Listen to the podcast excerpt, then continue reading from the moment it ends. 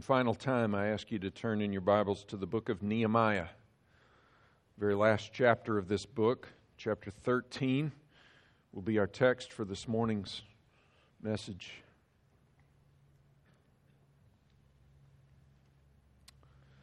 Nehemiah chapter 12, as we preached through last Sunday, is the high point of the book of Ezra Nehemiah.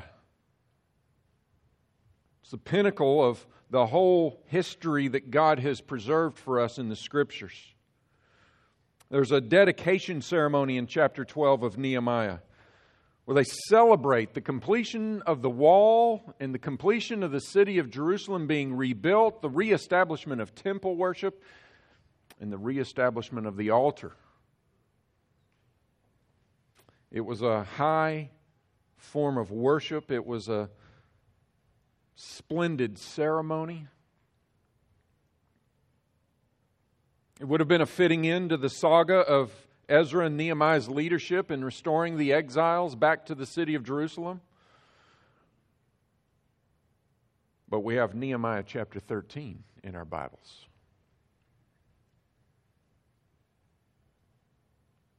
Oh, if, if Nehemiah would have ended at 12.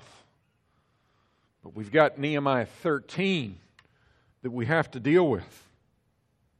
In one sense, it's very regrettable that this chapter is in our Bibles. It's a hard read.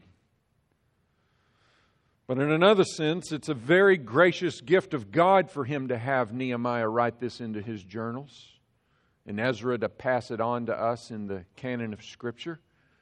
Because we desperately need to be aware of who we are. And we look into Nehemiah chapter 13, and, and I'm going to tell you this morning, we see ourselves vividly. There aren't too many passages like Nehemiah 13 in the Bible. There's others. There's not too many that are like this passage of Scripture. This is a bold and tenacious and vigorous passage of Scripture. And so, with that mindset, I ask you to turn very attentively to this chapter with me and let's read.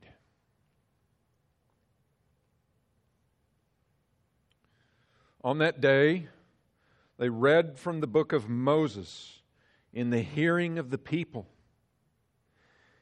And in it was found written that no Ammonite or Moabite should ever enter the assembly of God. For they did not meet the people of Israel with bread and water, but hired Balaam against them to curse them. Yet our God turned the curse into a blessing. As soon as the people heard the law, they separated from Israel all those of foreign descent. Got to insert a reminder here when we see foreign descent here, this is not racial, this is religious. These are people that do not call God God. And people, the people of God, are to separate from those foreigners. So, right out of the gate, in these first three verses, we pick up in the middle of a worship assembly in Jerusalem. Some say it might have been chapter 12's assembly. I think it was sometime later. The book of Moses is read, and as they hear God's commands, they realize that once again they are disobedient. They've allowed the Ammonites and the Moabites into their assembly, and they have defied Deuteronomy chapter 23, verses 3 through 6. We're not going to go there this morning, but there God says, Do not let the Ammonites or Moabites into your midst because they wronged you in a time of need. And they sent Balaam to curse you, and I turned it into a blessing. Don't let them into your midst. So the people, realizing at the reading of Deuteronomy that they violated Deuteronomy, move swiftly to honor God's word and obey Him. They reform themselves. And the source of their reformation was God and His Word. The title of this message this morning is Always Reforming. We're going to learn that we must always, always be reforming until we die or until Christ comes again. That's what Nehemiah chapter 13 teaches us. So here we have these people in a gathered worship, realizing they're defying God's word, and they reform to comply with his commands. And then we go to verse 4. Now, before this, and what unfolds through the rest of the tra- chapter is shocking evil. The people were not so faithful with the law of God in their lives before this. And extreme measures had to be taken to get them to where verses 1 through 3 could even happen. And so we're going to look at 4 through the rest of the chapter very intentionally, 4 through 31. And I want to set the table by explaining where Nehemiah is in all of this. It's found right there in verse 6. While this was taking place, we're going to look at what this is in just a moment. I was not in Jerusalem, for in the 32nd year of Artaxerxes, king of Babylon, I went to the king, and after some time I asked leave of the king and came back to Jerusalem. So Nehemiah was gone from the city that he had led to rebuild. He's gone for a season. He had honored a pledge way back in Nehemiah chapter 2, verse 6 the king said to me, with the queen sitting beside him, How long will you be gone, and when will you return? And so it pleased the king to send me when I gave him a time. Nehemiah is honoring that pledge. I will return, Artaxerxes. And in his absence, we understand from chapter 13 that the people of God ran amuck.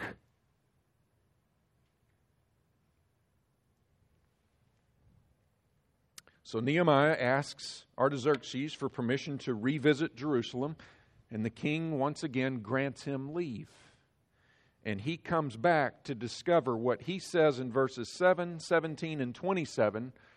He discovers great evil amongst the people that he led with Ezra to Reformation.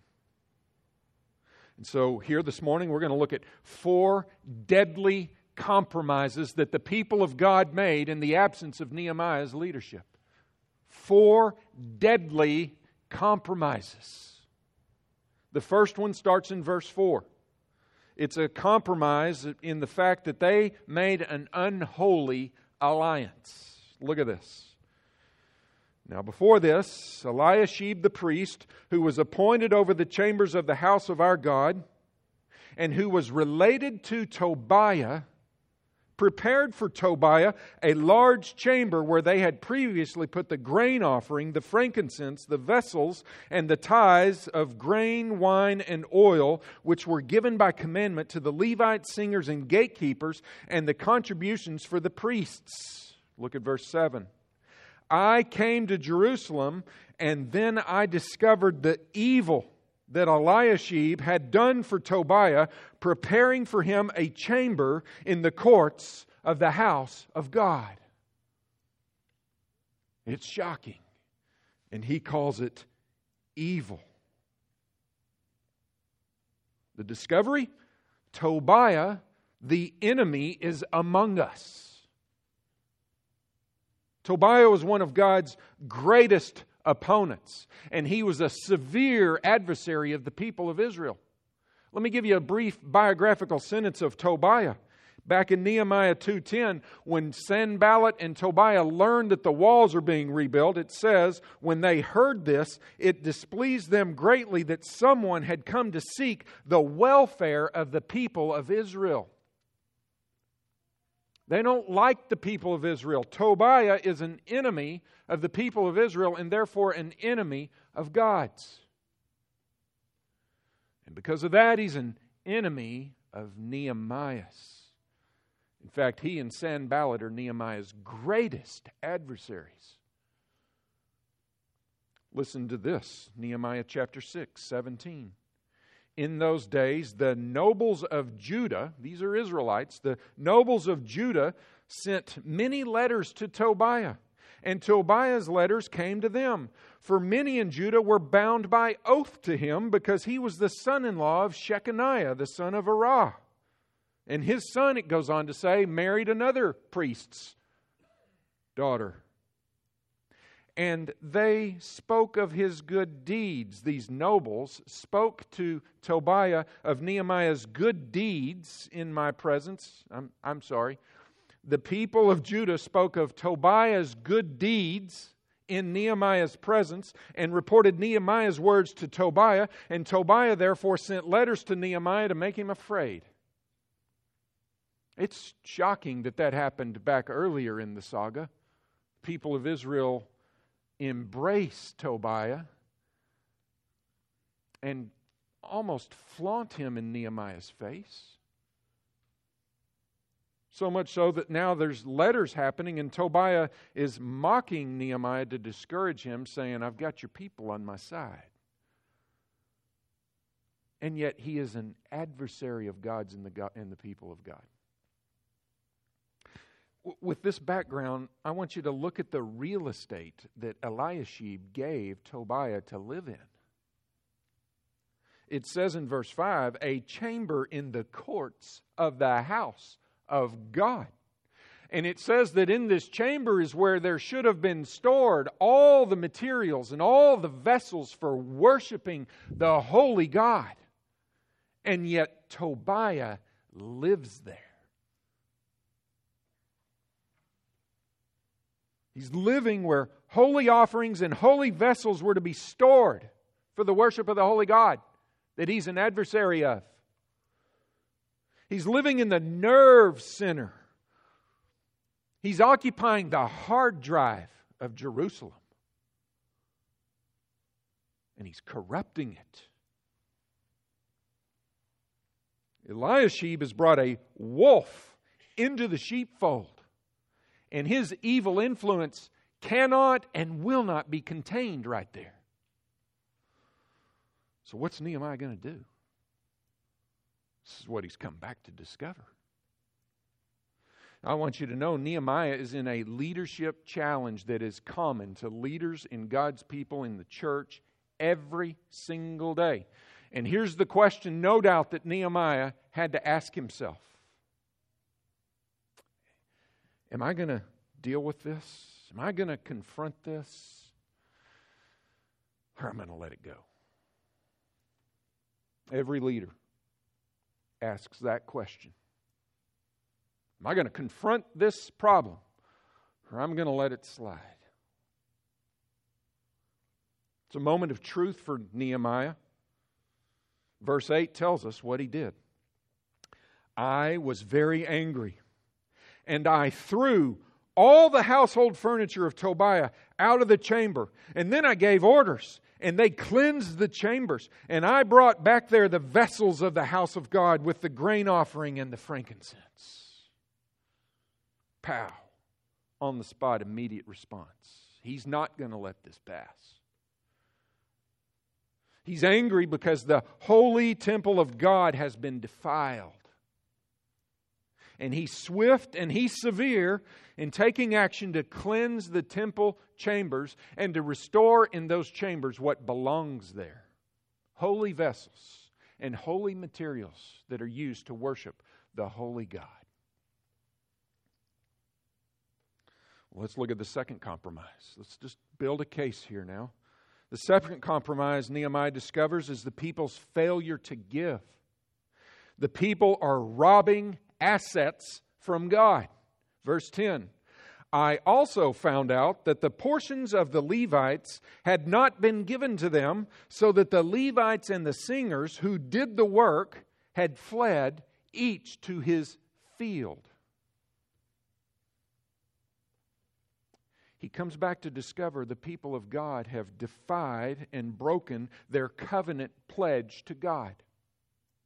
Back in Nehemiah 9:38, the people said, "We make a firm covenant in writing." In Nehemiah chapter 10, 39, we're told what is in writing, and it's this The people of Israel and the sons of Levi shall bring the contribution of grain, wine, and oil to the chambers where the vessels of the sanctuary are, as well as the priests who minister, and the gatekeepers and the singers. We will not neglect the house of our God in writing. Nehemiah comes back, and they've defied that pledge. The Levites have left their post because they were deprived of the needed support that God had installed in the giving commands for temple worship. And it says they fled to their fields, and instead of being Levites in the temple, they were farmers in their fields so that they could have food to eat. And so the storehouse was empty of supplies and staff. And by the way, as we saw a minute ago, it's filled with Tobiah and his furniture. What we see here is the compounding of sin. Do you see that not obeying God and giving to the storehouses of the temple made them vacant? It made them vacant of even personnel, the Levites and the singers who were to be working in there. The personnel are gone. The materials are gone because of their sin of robbing from God. And because it's all empty, they can sin a second time and allow Tobiah to live in there. You see the compounding of sin. One sin enables another sin to pile up. What's Nehemiah going to do? Is he going to confront this or is he going to let it pass? Gosh, I've already gotten after him on that one deal. I can't come a second time. That's too quick. That's too rapid. They're going to think I'm an ogre. Well, verse 12, Nehemiah says, So I confronted the officials and said, Why is the house of God forsaken?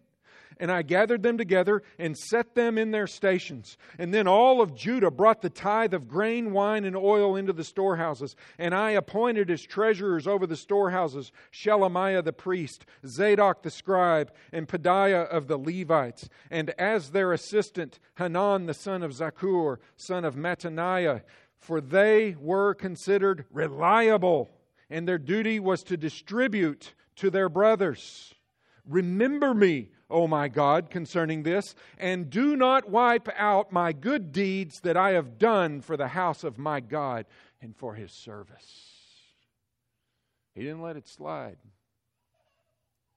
He was convicted and he was courageous and he confronted on behalf of the holy God the people. He confronts them directly, not vaguely, not with ambiguity, not, hey, can we look at this? No. He confronts it boldly and he, set, and he appoints qualified and reliable men to make sure that this doesn't happen again. First, that it gets remediated, and second, that it doesn't happen again. And he assigns to these reliable men very specific duties and responsibilities, and he sets them up to be faithful to God. What a great leader. And after he does all of that, verse 14, he commits his final reform on this issue to God and his sovereignty. And he says, God, remember me concerning this, and do not wipe out my good deeds. Keep them in place, Father. I've been faithful.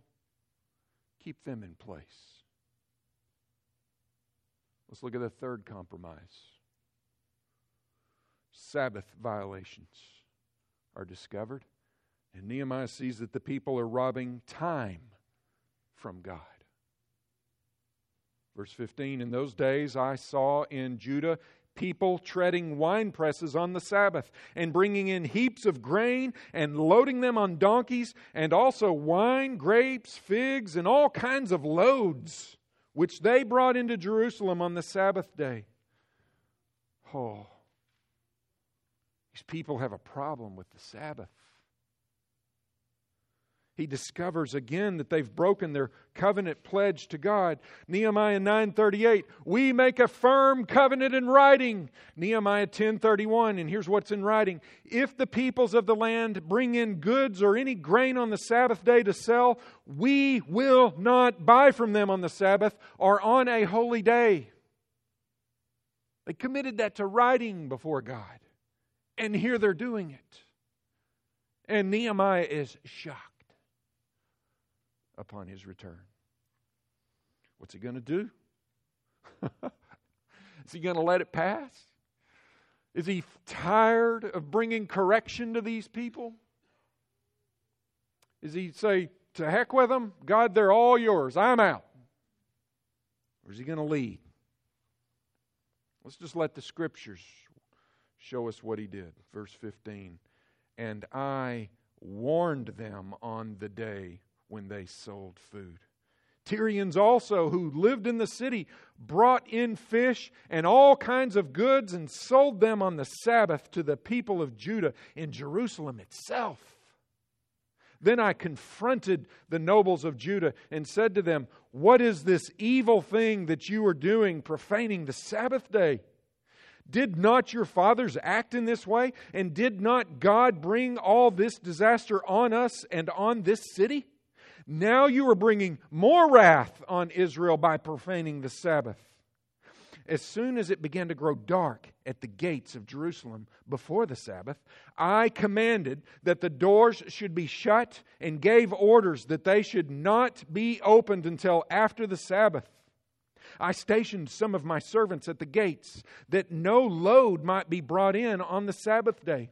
Then the merchants and sellers of all kinds of wares lodged outside Jerusalem once or twice.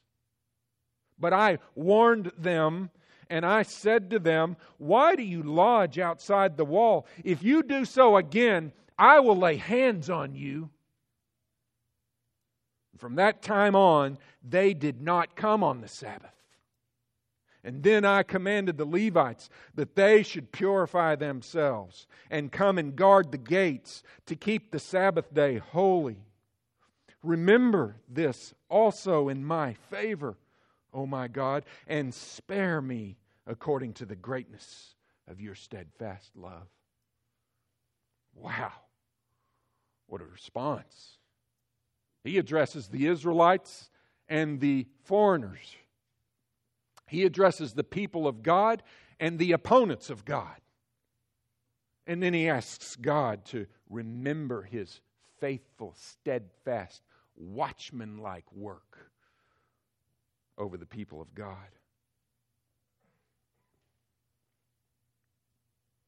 He reminds the people in this passage that this is what brought the exile to begin with. Sabbath neglect. Remember, they were exiled for 70 years because God said, I will get my 70 Sabbaths one way or another. In fact, I'm going to get one for every year, 70 years. And then I'll return my people to my place. He reminds them of this, and then he secures the city and he threatens the opponents of God. If you do this again, I'll lay hands on you because God is holy and these people are to be holy and you're corrupting them. And I will not stand by and allow it.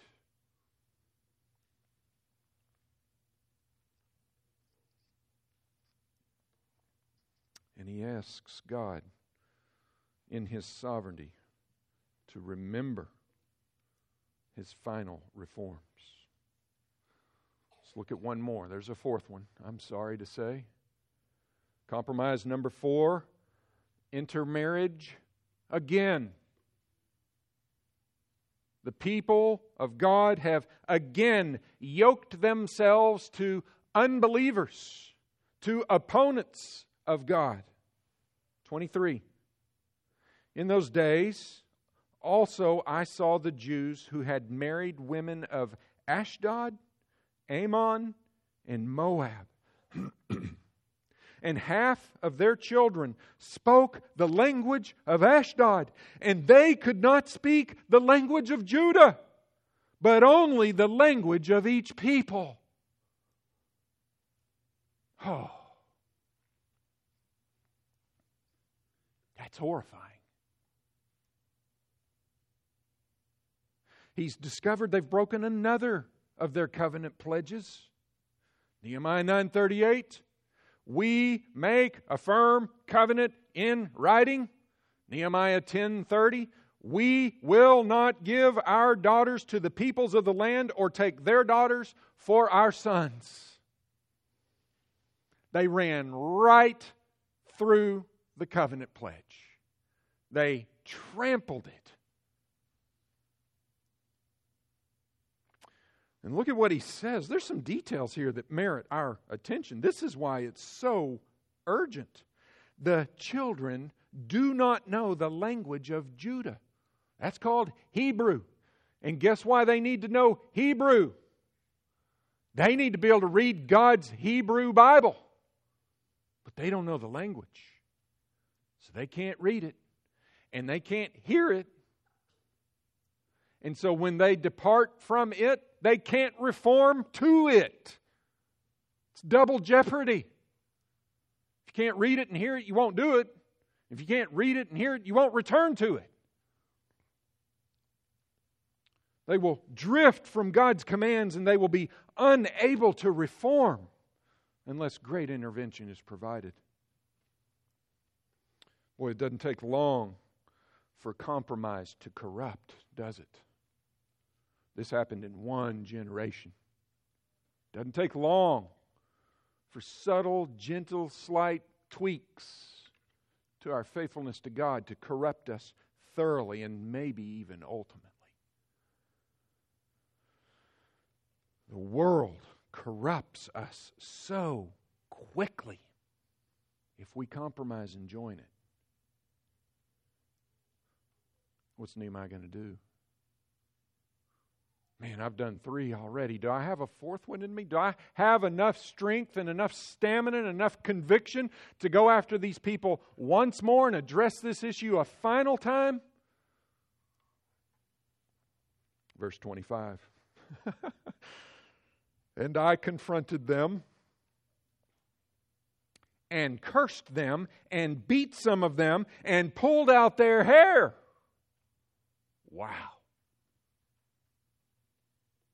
And I made them take an oath in the name of God, saying, You shall not give your daughters to their sons, or take daughters, their daughters, for your sons or for yourselves.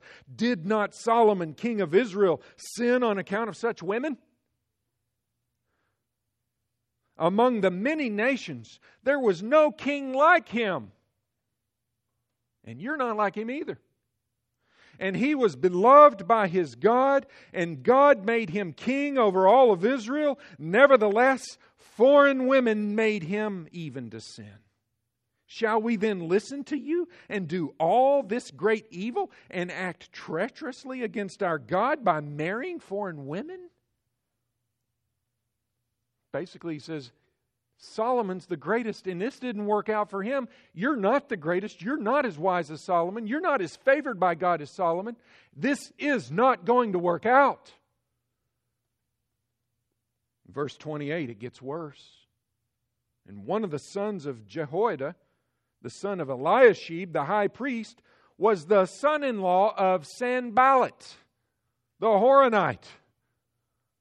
Sanballat, Tobiah great adversaries of God and His people, married in right here. Therefore, I chased him from me. Remember them, O my God, because they have desecrated the priesthood and the covenant of the priesthood and the Levites. That's severe. Is he going to confront or not? I would say he confronted. Of all the Israelite compromises, listen, of all the Israelite compromises, this is the one that drives Nehemiah to the most extreme action. This sin, as Nehemiah says, has haunted the people of God from old days till present, from Solomon, the wisest man that ever was, to present. This sin of marrying unbelievers has haunted these people. And so his severe reaction is one of cursing them when these people said, We enter into a firm covenant in writing, they said in that text over there, We enter into a curse and an oath. I'm here to tell you today that Nehemiah is the messenger of God uttering the curse that they voluntarily went into in writing this firm covenant. He then requires them to make an oath to God. It's a new oath, and it's the oath that they've already made. We won't intermarry with people that don't follow Yahweh, God. He gets physical. He himself says, beat some of them. He pulls out their hair, which is an Old Testament sign of shaming someone. You shave a man's beard in the Old Testament, he's been shamed. You shave his head, ultimate shame. These people need to get the message that they are defying God grossly. And this sin, so severe that it is, and so ancient that it is in these people, merits such an extreme response from Nehemiah. By the way, I do not recommend any of us yanking hair or beating people when we see one another living in sin. This is the Old Testament, and it's Nehemiah, and we aren't. Their intermarriage is so bad that it's entered even into the priesthood, and this, I do believe, also drove him to such an extreme reaction. So there you have it four radical compromises, deadly, deadly compromises. And we come to verse 30, where Nehemiah provides a reformation summary, if you will. Thus I cleansed them from everything foreign, and I established the duties of the priests and Levites, each in his work. And I provided for the wood offering at appointed times and for the first fruits. Remember me, O my God, for good. It's as if Nehemiah is finishing his work in Jerusalem. Three times he's looked upon what he has done, and he's asked God to remember him and to bless him for what he's done. Here in verse 31, this final, remember me, O my God, for good, it feels like his final words to the reformation of the people of Israel in Jerusalem. He's asking God one final time to bless his work. Keep it in place. Don't let it relax. And he says, Remember me, O my God, for good. I tie Nehemiah to Peter, the apostle, who wrote to Jesus' under shepherds in 1 Peter chapter 5, starting in verse 2. Shepherd the flock of God that is among you exercising oversight, not under compulsion, but willingly, as God would have you, not for shameful gain, but eagerly, not domineering over those in your charge, but being examples to the flock. And then look at this when the chief shepherd appears, you will receive the unfading crown of glory. I think Nehemiah is asking when he says, Remember me, O my God, for good. I think Nehemiah is asking for that unfading crown of glory that leaders of God's people get if they lead them faithfully and boldly. You know, there's a question that's got to be asked here. I know there's tension in the room just for a moment about beating and pulling hair and has Nehemiah been too severe in his response to the evil of the Israelites? What do you think? I, I think from the text of Scripture, it's right to say that he's not been too hard and he's not been too soft. We watched him build up through four compromises. And each time he asks God to remember him for good. So we don't see any hint of sin in his heart. We don't see any hint of sin in the text.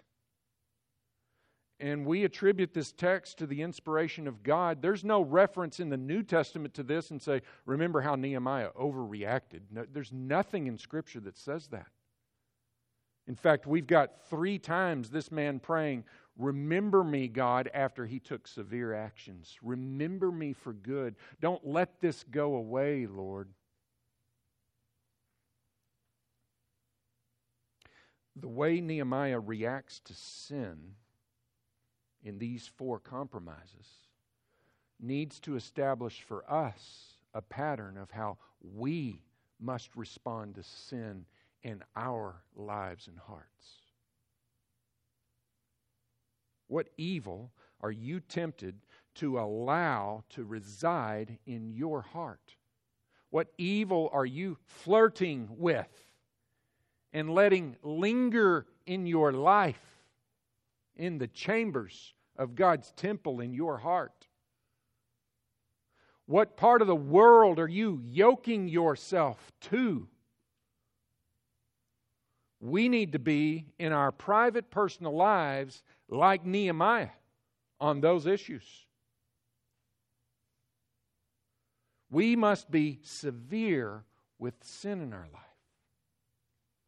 If your right eye causes you to sin, tear it out and throw it away, for it is better that you lose one of your members than your whole body be thrown into hell. Jesus, Matthew 5 29. Nehemiah did that with Israel. We must do that in our personal lives. Congregationally, we must be cautious of who we allow into our membership and into our leadership. The leadership, spiritual leadership of Israel, intermarried with Tobiah and Sanballat.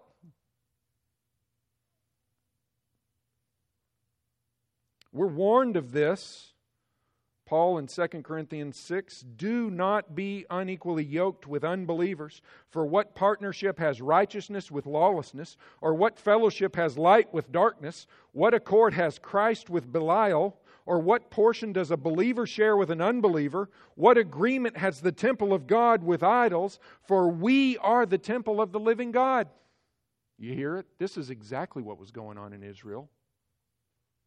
2,500 years ago. I want you to consider the responses of Ezra and Nehemiah. I'm still on this. Did Ezra did Nehemiah act too severely here? Uh, let's look at the responses of Ezra and Nehemiah to the gross evil of intermarriage because they both had to contend with this issue in their leadership roles. Back in Ezra chapter 10, verse 1, Ezra has discovered the people have married foreign wives, unbelievers.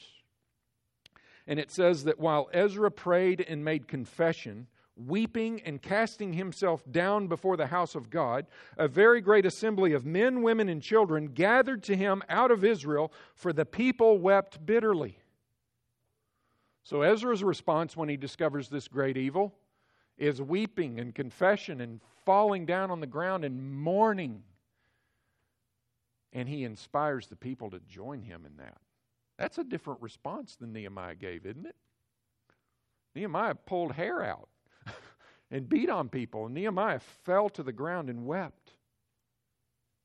So much so that Shechaniah and other leaders addressed Ezra in verse 4 and, he, and they said, Look, we're wrong. We know that we're wrong. We're repentant just like you are. We need you to arise, for it is your task. We are with you. Be strong and do it. And what they are asking him to do is reform us. And reformation happened. Yet they caved again here, didn't they?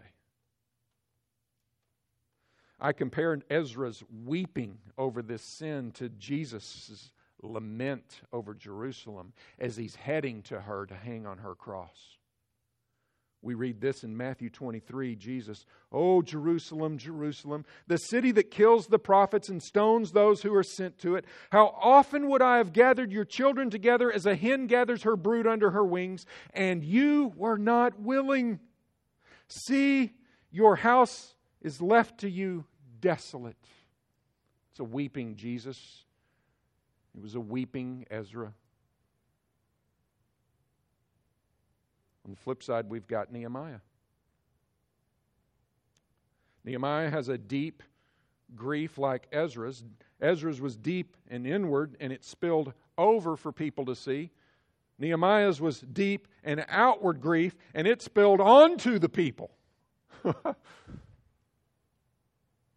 he said, I confronted them and cursed them and beat some of them and pulled out their hair, and I made them take an oath in the name of God. That is a very, very different response from Ezra on the same issue.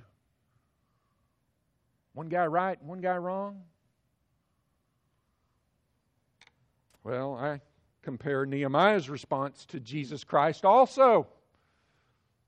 Because when Jesus went into that temple in Jerusalem that he lamented over, we read this In the temple, he found those who were selling oxen and sheep and pigeons, and the money changers sitting there. And making a whip of cords, he drove them all out of the temple with the sheep and oxen. And he poured out the coins of the money changers and overturned their tables. And he told those who sold the pigeons, Take these things away. Do not make my father's house a house of trade. And John says his disciples remembered that it was written zeal for your house will consume me. There's Nehemiah. So I see both of these men acting in ways that Christ, 2,000 years later, uh, 500 years later, 455 years later, would act.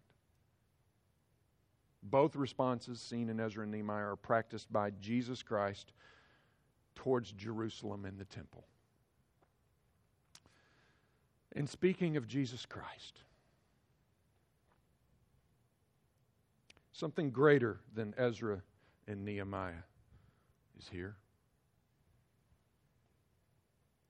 Ultimately, this passage shows us that we need a Savior. We can have a book of the law, but it will not save us because we cannot keep it. So our hope is not in law keeping. Our hope is not in verbal or written pledges, firm pledges in writing. Our hope is not in those. Our hope must be rooted and grounded in something greater and his name is Jesus Christ. And we need to see from Nehemiah 13 that we are desperate for a substitute who can die the death that we deserve, though he committed none of the sins that we committed, and that in his name we go to the Father and confess our sins and ask for forgiveness, and we get it. And so this morning, if you're not a believer as you come here, you need a radical reformation. You need to reform to the God who made you in his image and likeness. And you can't do it. You cannot do it. You need someone to do it for you. And I'm introducing you this morning to Jesus Christ, the one and only that can reform you once and for all.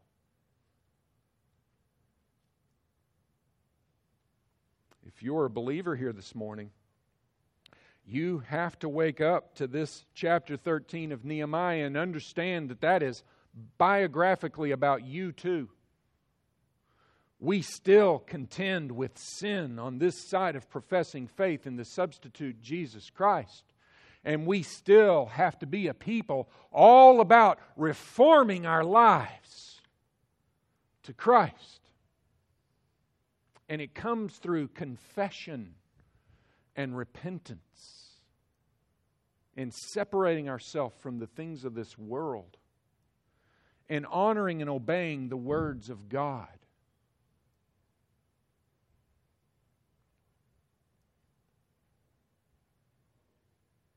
Oh, if Nehemiah chapter 13 didn't exist in our Bibles. Too bad. But how great is it that it is there too? Because this wakes us up and shows us We need to be contending for the faith once delivered to all the saints in our personal lives as well as our congregational lives. Right here, we have been warned of our fallenness. Right here, we have seen an urgent call to never compromise. Right here, we see that when we have compromised and we come aware of this, we need to cut it off and throw it away. Right here, we see ourselves in the need for constant, constant reformation until we die or until Christ comes again. May He find us faithful when He comes. Let's pray. Oh, Father, we praise you for the work of Nehemiah. You have remembered his work, O oh God, because you recorded it in your scriptures for us to read and to imitate. You're still remembering, you're still answering Nehemiah's prayer to this day. Father, I pray that you would lead all of us to confess our sins, to repent of our waywardness, to embrace Jesus Christ. And then, upon doing that, I pray that you would remember us, O oh God, for our good. And that memory would be vivid when Jesus Christ returns for us.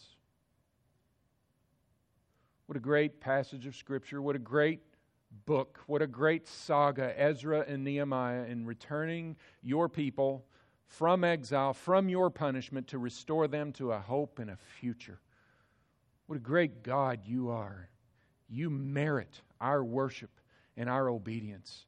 And I pray that you would rain down conviction on us when we're wayward, and you would rain down comfort on us when we're pure. I pray all this in the name of our Savior, Jesus Christ. Amen.